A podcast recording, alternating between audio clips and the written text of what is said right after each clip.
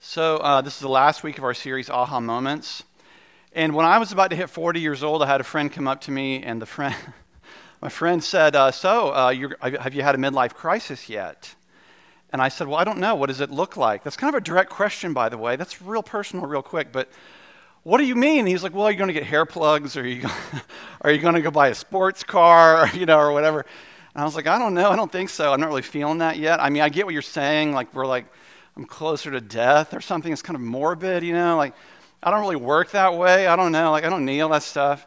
But for me, I know I'm getting older when I get excited about buying appliances. I'm super pumped. This is me with my new dishwasher this week. All right, take that picture down real quick, please. But, sometimes in life we get to places where we're like, okay, I need to find my edge, I got to get my edge back. I got to get my swagger back, right? I got to get back to, get back to where I used to be, There's a story about John Wesley where he, I don't know if it's true or not. It might be apocryphal, but it's a really good story, and it could fit with John Wesley's life because he was famously persecuted. He met resistance all the time, which we'll get into in a minute. And he was worried that he was losing his edge and that he was just not being faithful enough. And one day, he'd gone 3 days without being persecuted, and he was riding on his horse, and he was praying about this, and a farmer nearby saw that heinous Methodist John Wesley and picks up a brick, throws it at Wesley, misses his head, and Wesley got off his horse and knelt on the ground and said, oh, thank you, God.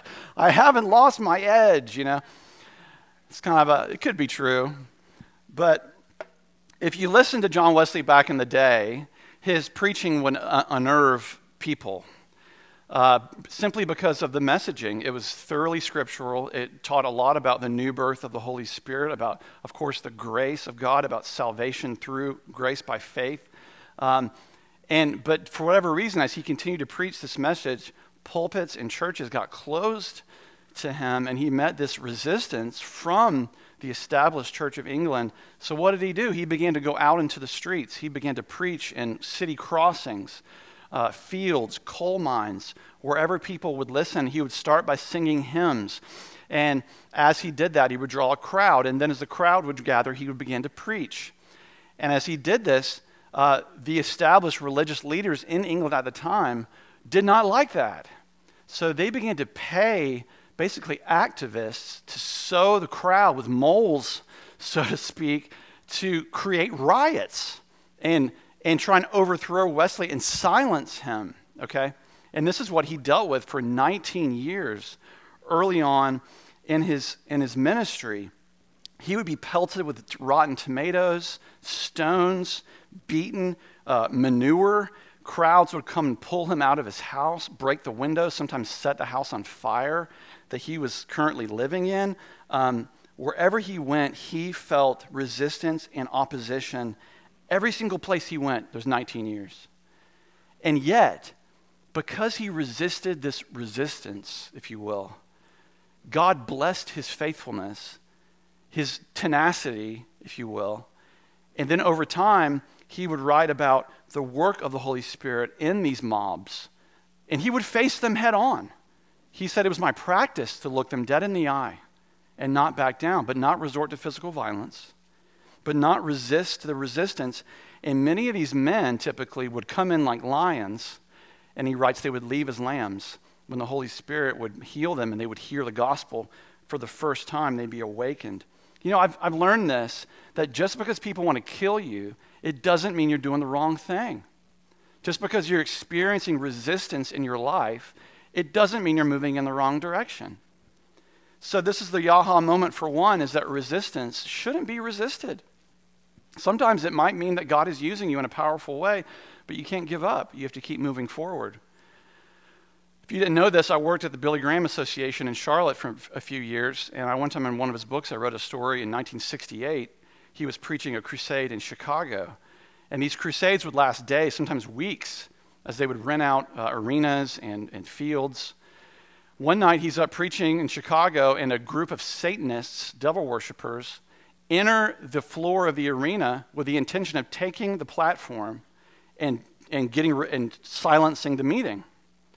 This is a true story. And while they're coming up, creating all this noise and riotous, behavior, all black, Dr. Graham got on the mic and he said, "I'm calling every Christian in the room to go up around these people and embrace them and lay hands on them and pray." And the riot stopped in their tracks. And the next day, the leader of this group would write a letter to him and say, "I want to thank you because you literally saved our lives last night. We were on a path, we were headed toward a cliff, and God saved all of us by what he did in that place on that night." Sometimes resistance doesn't mean you're moving in the wrong direction.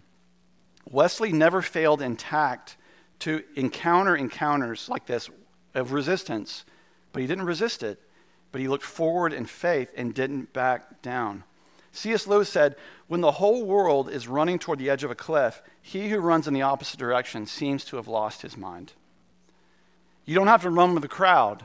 You might get left behind, but you might be in the right place.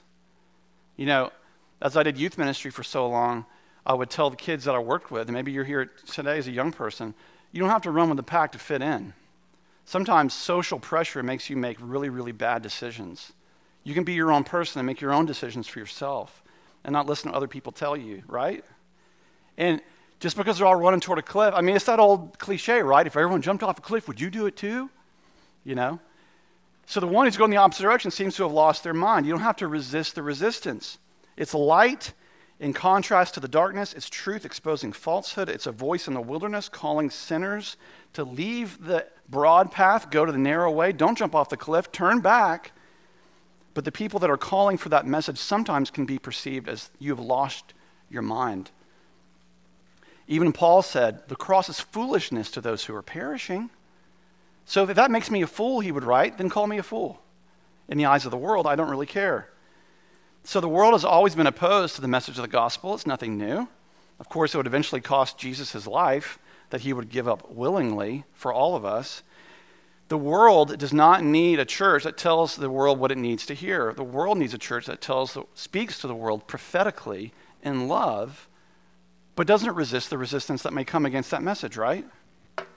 So in the story we're going to look at today in Luke chapter 4, people are literally trying to throw Jesus off a cliff. I spoke about this to a few guys the other night, and I was like, have you ever read that story before? And they had never heard it. And it's not something you really read about a lot. But they literally tried to kill Jesus right at the beginning of his ministry, trying to throw him off a cliff. And it picks up where I left off last week in Luke chapter 4, where Jesus is in the synagogue in his hometown of Galilee. He's teaching, he's reading from the scroll of Isaiah. He's quoting Isaiah 58, Isaiah 61, and he's equating those words to himself. He's saying, I have come to proclaim freedom to the captive, sight to the blind. This is the year of the Lord's favor. It is being fulfilled right now in your eyes. I am the Word made flesh. This is it happening right now. And so this is the context. And so he rolls up the scroll, gives it back to the attendant, and he sits down. The eyes of all in the synagogue were fixed on him. Then he began to say to them, "Today the scripture has been fulfilled in your hearing." You would think this would be the moment they try and kill him, but it's not. All spoke well of him. They were amazed at the gracious words that came from his mouth. They said, "Is not this Joseph's son?" See, Jesus has been gone for a while. He's come back to his hometown. They all know Jesus. They know Joseph. They know Joseph's just a common laborer. He's a tecton, or not even a carpenter, not really, more of a stonemason, more of someone who worked with his hands. This is just a common laborer's son. Why is he saying these things? And Jesus said to them, "Doubtless you will quote to me this proverb, 'Doctor, cure yourself,' and you will say, 'Do here also in your hometown the things that we have heard you did at Capernaum.'" And he said, "Truly I tell you, no prophet is accepted in the prophet's hometown." And then he goes on to teach on that. He's going to back up what he's saying. He's going to refer to Elijah and Elisha, two prophets who would raise the dead and cure the blind, two prophets who would do miracles similar to Jesus. And he's teaching these religious leaders. He's saying to them, Elijah and Elisha, they went back to where they were from. And you know what God did there? God only healed the foreigners. God didn't heal the Jews in those towns. And that's what's happening today in my hometown of Galilee. So this is the context of what he's saying. The truth is there were many widows in Israel in the time of Elijah when the heaven was shut up 3 years and 6 months, and there was a severe famine all over all the land. Yet Elijah was sent to none of them except to a widow at Zarephath in Sidon. So Elijah went to a non-Jew and healed her. There were also many lepers in Israel in the time of the prophet Elisha, and yet none of them was cleansed except Naaman, the Syrian foreigner. And when they heard this, now they're mad. All in the synagogue were filled with rage. They get what he's saying to them. God's not going to work among your stubborn, hard hearts. He's going to do some stuff, a lot of stuff among the Gentiles, but not with y'all. So they're filled with rage. They got up, drove him out of town. Here comes the resistance. Jesus doesn't fight back. He doesn't fight back against this resistance. They drive him out of the town. They take him to the brow of the hill on which the town was built, so they might hurl him off the cliff. But I would love to have seen this. He passed through the midst of them and went on his way. So Jesus doesn't respond with physical violence. He doesn't start a riot.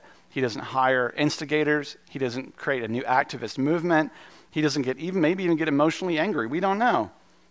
But the person who they think is losing his mind is the most sane person of them all, and yet they're trying to throw this guy, Jesus, off a cliff. So he's saying to them, there were stiff-necked unbelievers in Elijah's day and Elisha's day who didn't get what God was doing. And when God did heal someone, it was a Gentile, not a Jew like you. It's the same here and now. He spoke directly to these men, and in the face of resistance, he didn't resist it. They tried to kill him. You know, for us today, we know that resistance can be a good thing, right? Resistance can build muscle. I don't really lift weights anymore, but in college, you know, I tried to do that a lot. We know that resistance can be helpful. If you didn't know this, my wife and I, we do homeschool our kids. And, you know, your public school, private school, homeschool, you really just have to choose your hard. There's pros and cons to every single one, right? There's no perfect solution for everybody. This is what we felt called to do. And there's a lot of benefit to it, and we love it. But when you're teaching your kids sometimes, they'll say, like, this is hard. I don't understand this. And I'll say to them, well, that's because you're learning. That's because a new memory is getting put in. You're breaking through a wall, right? You're breaking through that resistance of ignorance that you didn't know before, and now you know something new. Just because it's hard doesn't mean it's bad. Just because there's resistance doesn't mean it doesn't mean what you need to be doing. The strain is the strength. It's through the strain that you gain the strength. But if you walk away from the resistance, say it's too hard, I don't want to do it, then you miss out on growing. Oswald Chambers would write about this in his famous devotional, My Utmost for His Highest. I'm not a huge fan of block quotes in a sermon on a screen, okay? I don't typically do this, so if I do it, it means I really like it. And Oswald Chambers always brings it. He says, God does not give us overcoming life. He gives us life as we overcome. The strain is the strength. If there is no strain, there is no strength. Are you asking God to give you life and liberty and joy? He cannot unless you accept the strain. Immediately you face the strain, you will get the strength. Overcome your own timidity and take the step. And God will give you to eat of the tree of life and will give you nourishment in the straining, he's saying. If you spend yourself out physically, yeah, you become exhausted. But if you spend yourself spiritually, stepping out in faith, letting God trust you, even in the faith of resistance, trusting God, you get more strength. God never gives strength for tomorrow or for the next hour, but only for the strain of the minute. The temptation is to face difficulties from a common sense standpoint. The saint is hilarious. It's sort of hilarious in the eyes of the world when he or she is crushed with difficulties because the thing is so ludicrously impossible to anyone but God. So like Jesus is addressing the religious hypocrisy in the synagogue moment, he's preaching the word in truth. He's essentially, you could say, stepping out in faith. He's being prophetic. He's not backing down. He's not resisting any sort of resistance. And God protects him and helps him escape, and gives him strength in the moment to do what he was supposed to do. But you won't know what that's like until you step out in faith and let God use you in those moments of resistance. Now, a second point, though, is Just because you're a martyr, it doesn't make it mean you're right, right? Plenty of people have died for things they thought were true, but it doesn't mean they were right. So the second aha moment I thought of is make sure you're standing alone for the right reasons. There's plenty of people stand on all sorts of purposes and causes and all sorts of things, but it doesn't mean you're right. If you're standing alone on the wrong side of things, there's plenty of people throughout church history who have done that, who have stood on the foundation of a heresy and wouldn't back down off of it, like Marcion or something like that, or Gnosticism, or even the founder of the Mormon church, Joseph Smith. He died in a shootout in a jail where he was literally died with a gun in his hand, killing people, a mob that had come to kill him. So just because you say you're doing it for God, it doesn't mean you're necessarily moving in the right direction. So what's the difference? What Jesus would teach in Matthew, that it's really for his sake. If you do it in his way, with his Spirit leading you, the Word and the Spirit leading you. Read these words in Matthew. Jesus said, "Don't think that I have come to bring peace to the earth. I have not come to bring peace, but a sword. For I have come to set a man against his father, and a daughter against her mother, and a daughter-in-law against her mother-in-law. For one's foes will be members of one's own household. Whoever loves father or mother more than me is not worthy of me, and whoever loves son or daughter more than me." Okay, Jesus isn't saying you aren't supposed to love your family or love your children, but he is saying the allegiance needs to be ultimately to me and me alone. And then from that ordering of loves will come a greater love for those in our lives. But he's saying, sometimes following me, you may lose some friends. You may encounter some resistance. Following Jesus is not always easy. The church sometimes doesn't really give us that message, but we should. Sometimes it's not easy. There is a cost, Jesus said. He said, count the cost before you follow me, before you choose to put your hand on the plow. So whoever loves is not worthy of me. Whoever does not take up the cross and follow me is not worthy of me. Those who find their life will lose it, and those who lose their life for my sake will find it. So Jesus is really saying, if you do it for my sake, it will cost you something. It will not always be easy. But just because you're encountering resistance doesn't mean you're moving in the wrong direction. Even if everybody wants to kill you, it doesn't mean you're saying they're doing the wrong thing. If you're doing it for his sake and his way, with his Spirit leading you. But you know, a lot of us, some of you lead your own businesses, your husbands, your wives, of your families. We're all leading something. And here's the deal, is that sometimes when you're standing alone, it can feel just like that, right? Very much alone. You can feel very lonely if you're standing and moving and leading. And I know some people in the church are facing situations right now that are incredibly, places of incredible resistance, where you feel that you can never overcome what's in front of you. It feels insurmountable. It feels impossible. But we have to remember Jesus' words. He's like saying, yeah, if you follow me, it'll cost you something. It will be hard, but take heart, for I've overcome the world.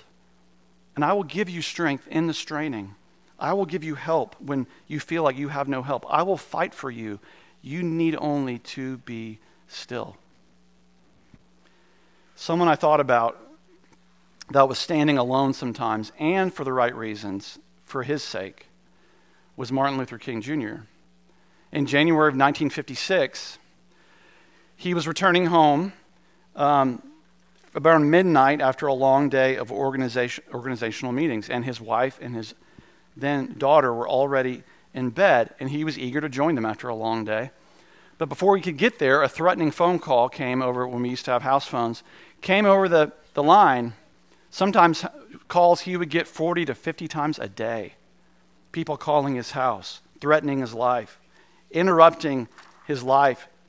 And when he would try to go back to bed after getting this phone call, he couldn't shake the menacing voice he heard in his head. Isn't that true? When someone speaks ill or violence or accusation against us, it hurts. It resonates within us, and it's difficult to shake it.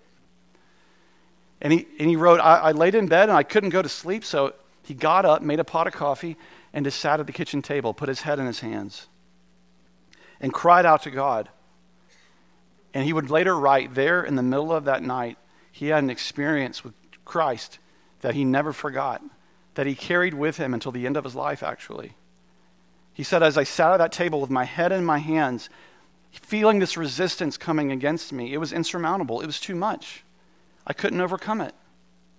And it's true, under his own strength, he couldn't. He said, though, I heard the voice of Jesus telling me to still fight on. He promised never to leave me, never to leave me alone, never to leave me alone.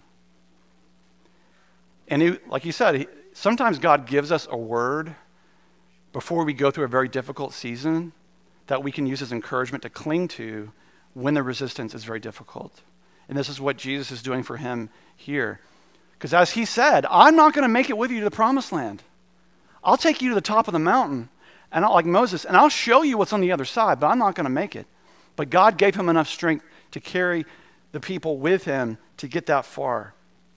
See, I think a lot of times when we encounter physical resistance to the gospel, or in Wesley's account, you get these stories of riots and opposition. I think what you see physically is really a fruit of what's happening spiritually.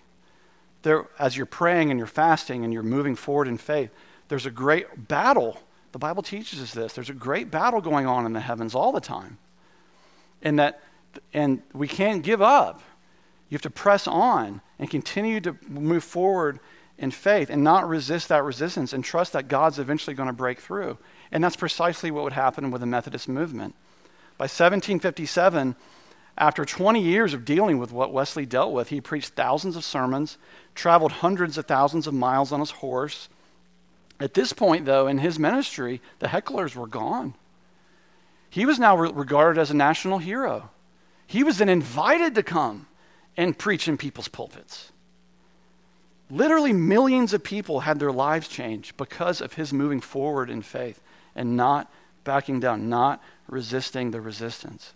This great revival of the 18th century and onward that we are still recipients of today, Wesley remembered these words of Jesus in Matthew chapter 5. Blessed are you when people revile you and persecute you and utter all kinds of evil against you falsely on my account.